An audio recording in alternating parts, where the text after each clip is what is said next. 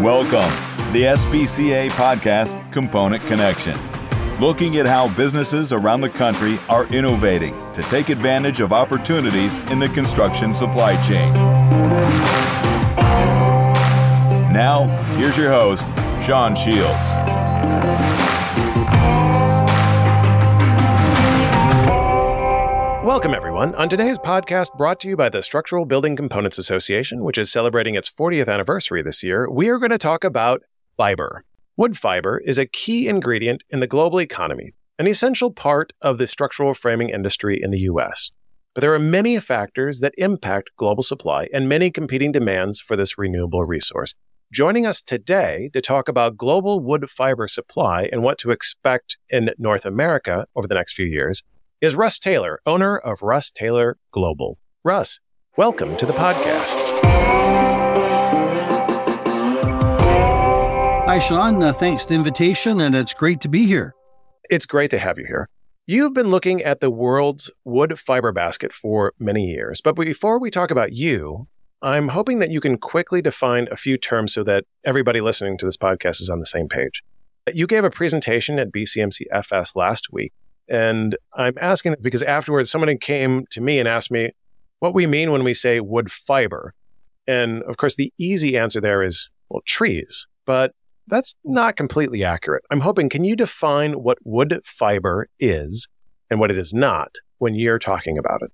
Yeah, that's a really good question. And generically speaking, we I talk about the trees that that produce lumber. So typically that's what we call a saw log or a veneer log that that produces lumber. But the saw logs uh, also produce uh, wood chips that goes into pulp, sawdust that goes into particle board. And then there's also pulpwood, which is doesn't get sawn up. It goes directly to pulp mills or it gets stranded into OSB mills or it's ground up into sawdust sometimes for, for wood pellets. So it's a broad variety of products. And, and maybe said another way too, it's not all the trees in the world. It's the merchantable timber. It's the trees that the logging industry can uh, access and can cut down and sell to a market for a profit, right? Because they're not going to do it if they can't make money. So there's lots of trees they're going to completely ignore.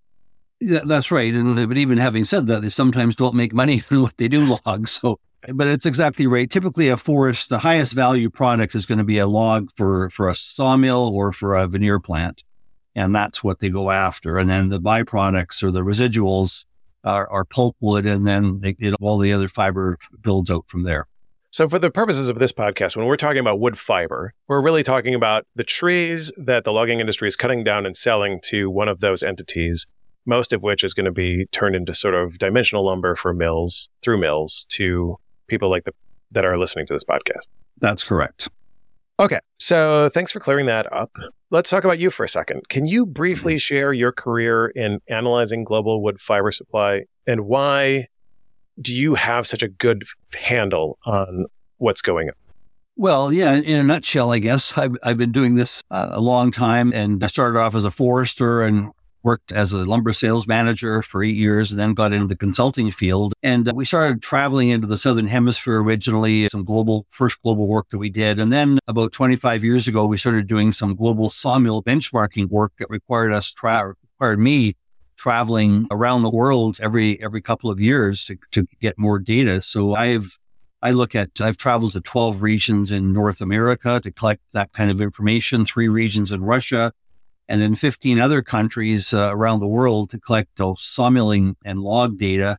And also, I ran an office in China for 15 years too. So all of that gives me kind of a pretty good hands-on field work experience on what's actually going on in the field. Great. Okay. So let's hit some of the highlights from your presentation at BCMC FS last week.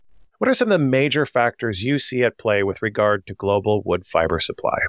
Well, yeah. So that's where I turn on my radio when I want to listen to Earth, Wind, and Fire because that's kind of the kind of a theme I've had over a while. Where I, Earth is now what I call beetles and insects and disease. So it's beetles, wind, and fire have been kind of the big events that have occur- been occurring in the last 30 years.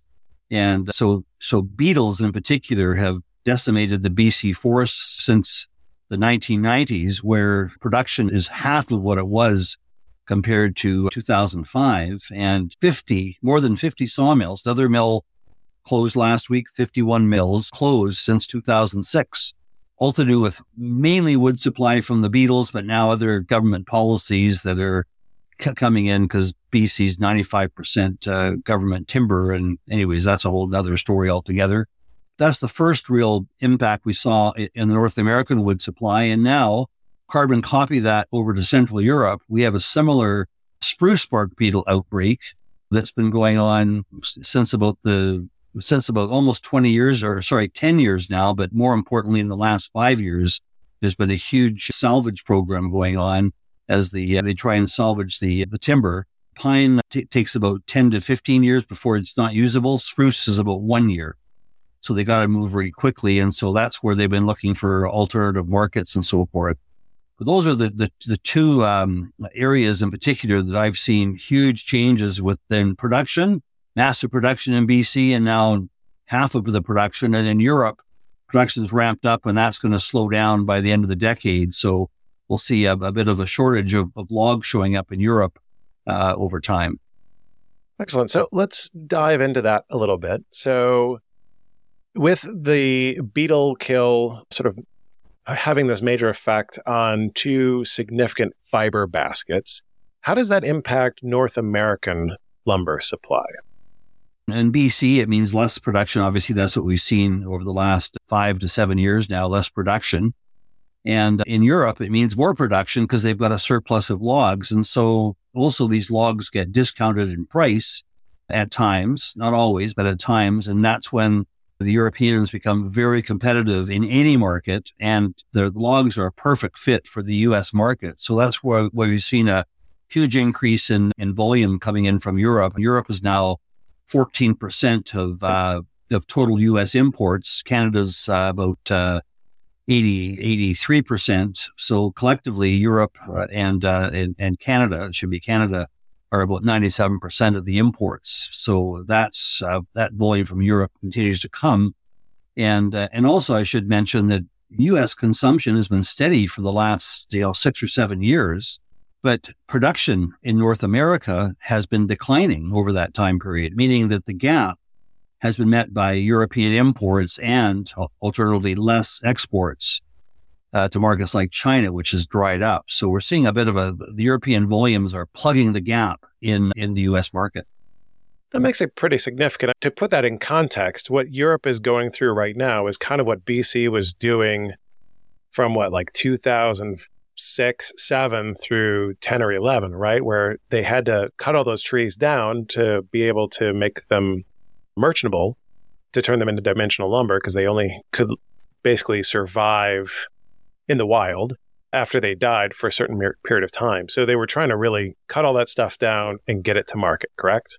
Yeah, that's right. And the, the bulge actually happened more in the 2000 to 2006 period before the, the housing market oh, right. collapsed. Yep. And, and so that's exactly right. And, and, they had that sort of reserve they could fall back on and, and salvage some of that wood.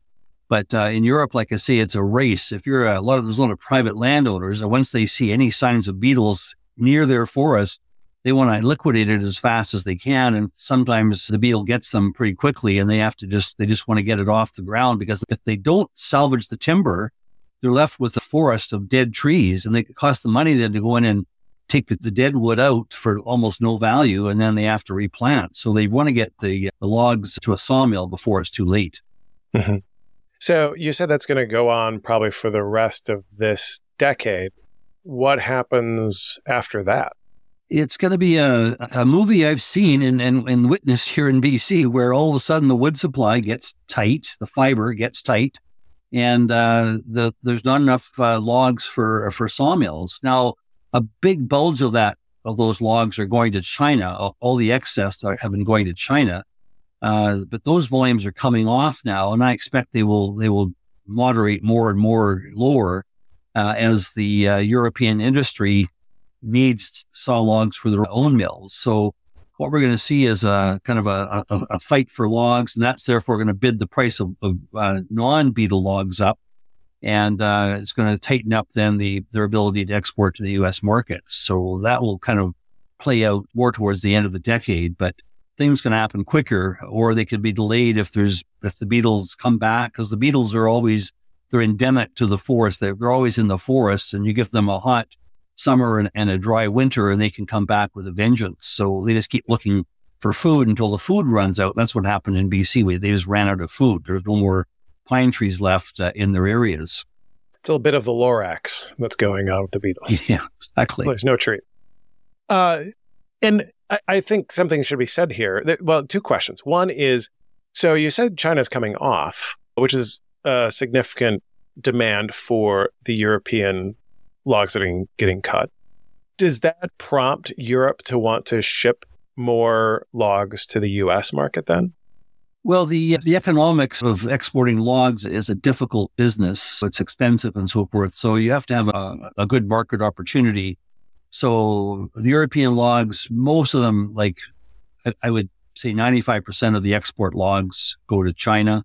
There are some logs going to India, I understand, and perhaps well, maybe Southeast Asia, but the real sort of easy volume market is China. It's the same for other exporting regions, like New Zealand is the biggest exporting region, and they export 90% of their harvest goes, or 90% of their exports go to China. So it's kind of like it's China, or then you got to look for smaller markets. India is a cheaper market. That's why they don't get as much uh, uh, volume. They need, they need a lower quality log. So that's a whole different business. But the log supply in Europe will basically run out and, and the sawmills won't have access to, to, to a log supply unless they start to pay a higher price. And that'll, that'll start to reduce, uh, uh, production as the wood supply just, just disappears over time. So the other piece of this that I want to get to is that just a reminder that while logs, trees are a renewable resource, it's not like you can just turn the spigot on and make a bunch of them available. It takes a long time for these things to grow. So just like what you're ex- experienced in BC, the rate at which we can harvest trees because of the massive cut that was done and how long it takes for these trees to regrow, there's a, a real cap on how much can get cut every year in BC. And that's going to last for what, 20, 30 more years, correct? Uh, probably more, probably 50, 60 years, because it takes 80 to 100 years to grow a tree to, for harvesting in, in British Columbia. And so what that means is you got to wait until that those trees are, are ready for harvesting. And so with a lot of the beetle wood behind us, you could probably say it's another 50 or 60 years before we'll get back to the harvest level we had in 2000, let's say. So it's a long time uh, for those trees to come back. And so is it safe to make a similar assumption with Europe? If they're going through this right now, we're going to see decreased production in Europe for a long period of time after the end of this decade. Yes, that, that's right. And the other thing too is the governments, the governments in Europe realize now when you have a, a monoculture like a single species, what it can do, to, what, what insects can do to, to your forest. So they're now recommending that they don't plant, replant monocultures. You don't just plant spruce or you don't plant pine, you do a mixed forest. And they want to include a lot more hardwoods so when Europe comes back from the beetle and after its 60 or 80 years, there's going to be a lot less softwood logs available uh, to, the, to, to, a lot of the countries. So that's a big change. It's all about climate change. Climate change is going to uh, dramatically change uh, the industry, you know, over the next you know 50 years, and they're already making plans for that in Europe to to kind of counteract that, so that uh, they have a healthier forest 60 to 80 years from now. So that's quite interesting. Well, and it's interesting to be talking about things that are going to impact generations from now. But let's focus on the short term then, the real short term. Yeah. When you look at everything that's going on there, then with Europe, you said there's five baskets, right? There's Europe, the United States, and Canada, China. Where else? And Europe and Russia. Yeah. Europe and Russia. Yeah. Okay. Yeah. So if you look at that, the, the dynamics are going on right now over the next few years. What are the major challenges that are going to be facing lumber purchasers here in North America? Yeah, well, it's it's like I work on the supply side of things. There's a million reports out. It seems uh, every week on the demand, on the housing market, on the economy, and this sort of thing. But there's almost no reports out on the supply side. That's where I roll up my sleeves and start digging around. And as I look at kind of the, uh, uh, the global, the short term issues for say for lumber supply, well, BC is still going down. There's going to be uh, BC's bringing exports to the US are off almost 20% year to date. And so we're, we're getting close to the bottom, but lower volumes from BC, steady volumes from the rest of Canada, steady volumes from the US West. It's, it's just the US South. It's the big wood basket left. And there, that's where all the mills have been built or mills have been expanded. And so that's where the domestic supply is going to come from. And so it does mean there's going to be more southern yellow pine coming and lots of it and less SPFs, especially out of BC, and then steady volumes of Douglas fir Hemlock from the West. And then the only other play left that for, I guess now is imports. And that's where the European volumes come in because they're, they have the spruce in particular, some pine as well. And they have got incremental supply now and, and lower costs with their beetlewood. So they can come into the US, mainly the East Coast and the Gulf region. So that means the Yellow Pine guys are, are getting inundated with all this European wood. They've got to move their wood more to the, the Western part of their markets. And that's what we're going to see is a bit of a shift of the more Southern Yellow Pine into the West, for example, maybe even into Canada and for certain applications like treated wood. And, and that's been going on already. So we're going to see this shift of supply just in in North America because of the shortages in BC and the surpluses of southern yellow pine in the south, and and then with the European wood coming in. So the last question is just sort of like the known unknowns. If, for example, you said China's coming off, but if China decides to prop up housing or suddenly its demand curve goes in the opposite direction and suddenly it wants a lot of fiber uh, quickly, how does something like that impact North American lumber supply? Yeah, that's a really good question because it is China when they pivot or when things pivot or when things start to move, the markets get uh, impacted quite quickly, it seems. But uh, right now, the China, the after all the lockdowns from COVID, the consumers are spooked. The housing market is is correcting, not collapsing, but correcting. There's an oversupply of, of homes, and how that market works is quite complicated. I won't get into it that's a webinar unto its own or a podcast unto its own. But but the government's working away trying to get trying to create some minor stimulus. It hasn't worked yet, but they will have to get the economy going pretty soon. And and if that involves wood products, which it probably will to some degree, then China starts to buy. And they prefer logs over lumber, but they'll they play one against the other. And often the log supply is can get tight and then gets expensive. So they'll start looking for sources of lumber and then everyone around the world starts selling to China. And of course, when you've got more wood leaving the, the, North American market, that tightens up the wood supply and you can start raising prices in, in the US. And that's the cycle we saw starting in about 2010 after the housing market collapsed. When China started to buy, it started to help buoy the market higher and, and created some surges here and there along the way. And, and so I, I think that with the China, it probably isn't going to make a big impact. I don't think in the next six months. I'm going over there next month to have a look, but my sense is this, it's probably not going to uh, break out of its doldrums for some time. But that just means the rest of the market in North America is going to have to be watching China to see if there is going to be a pickup in demand. Because if there is, that could tighten up the uh, wood supply and push prices a bit higher for a while. Because the Chinese buy until the prices get too high, then they back off and wait to see who will offer them a cheaper price. So it's kind of a, a game that gets played over and over. No, that's a nice place to be when you can play in the market with that much strength, right? Yeah, exactly. Well, Russ, thank you so much for being on the podcast. Well, my pleasure, Sean. Great to be involved and also great to see uh, the uh, SBCA show last week. It was fantastic. Yeah, it was great to have you there. If you've enjoyed what you've heard, please give this podcast a favorable rating and share it with others. Also, consider subscribing to SBCA's Component Connection podcast on whatever platform you use most. That way, you'll immediately know when we publish our next podcast.